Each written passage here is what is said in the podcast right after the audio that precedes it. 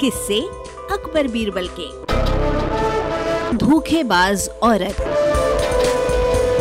वचन श्वेता पांडे का है। एक दिन सम्राट अकबर के दरबार में न्याय से संबंधित एक अजीबोगरीब मामला आया। एक औरत दरबार में दुहाई हो दुहाई हो करती हुई आई। उसके साथ एक आदमी भी था।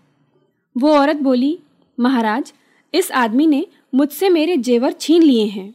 बादशाह अकबर ने उस आदमी से इसका कारण पूछा तो वो दोनों हाथ जोड़कर बोला, जहाँ पनाह, मैं परदेसी आदमी हूँ और दिल्ली शहर में घूमने आया था। रास्ते में मुझे ये औरत मिली और आपसे भेंट कराने का वादा किया।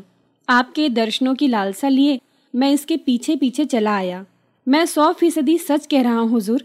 मैंने इसके कोई जेवरात नहीं छीने हैं। आली जहाँ ये आदमी झूठ बोल रहा है। मेरे सारे जेवर छीन कर अब यह पाक साफ़ बन रहा है। वो औरत महाराज से हाथ जोड़कर बोली, अकबर बादशाह दोनों की बातें सुनकर उलझन में फंस गए और तय न कर पाए कि वास्तव में दोषी कौन है। अन्य दरबारी भी उन दोनों की बातें सुनकर किसी के पक्ष में या विपक्ष में अपनी राय कायम नहीं कर सके।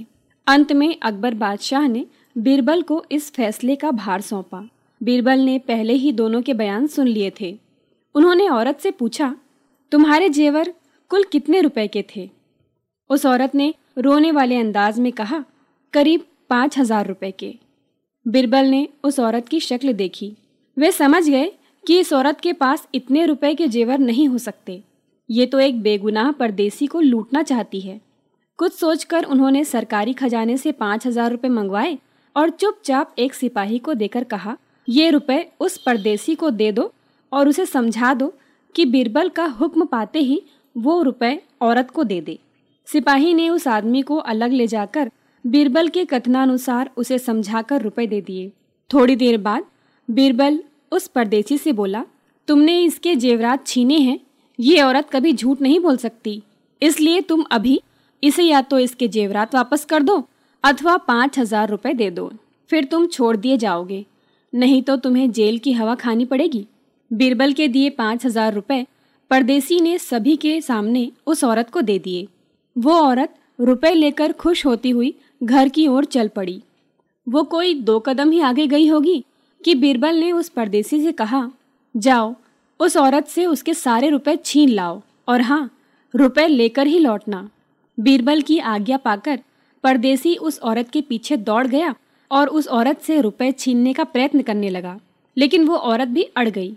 किसी भी प्रकार उसने रुपया नहीं छोड़ा और उसका हाथ पकड़कर बोली, चल, जहाँ से रुपया मिला है, वहीं चलकर तुझे दे दूँगी जब वो परदेसी उस औरत के पीछे रुपए छीनने के लिए दौड़ा था, उसी समय बीरबल ने अपने दो गुप्तचरों को उनके पीछे लगा दिया था और कहा था कि वे रास्ते में घट रही घटना की सही सही खबर लाएँ।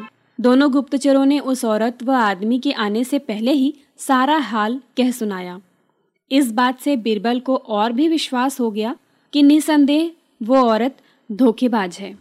क्षण भर पश्चात औरत उस आदमी को साथ लिए दरबार में उपस्थित हुई और बोली, महाराज, जो रुपया आपने मुझको दिलवाया है, उन रुपयों को अभी यह आदमी रास्ते में मुझसे छीन रहा था। मैंने इसकी एक नहीं चलने दी और इसे आपके सम्मुख ले आई हूँ।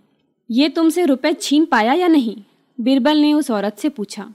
औरत ने विजयी भाव से कहा इसने कोशिश तो बहुत की, पर मुझसे छीन नहीं पाया। जो आदमी तुझसे रुपए छीनने की ताकत नहीं रखता, उसके द्वारा जेवरात का छीने जाना कैसे मुमकिन है? तुम झूठी हो, रुपए अभी वापस करो। बिरबल ने डांटते हुए उस औरत से कहा। ये कहकर बिरबल ने बेत से उस औरत को पीटने की आज्ञा दी। मार खाने के डर से औरत ने अपना अपराध स्वीकार कर लिया और रुपए वापस दे दिए। बाद में बीरबल ने उस औरत को तुरंत जेल खाने भिजवा दिया और उस परदेसी को पैसों सहित बाइज्जत विदा किया। बादशाह अकबर को बीरबल का न्याय बहुत पसंद आया। उन्होंने बीरबल को शाबाशी देते हुए उनकी बुद्धिमत्ता की तारीफ़ की। अरबा की प्रस्तुति।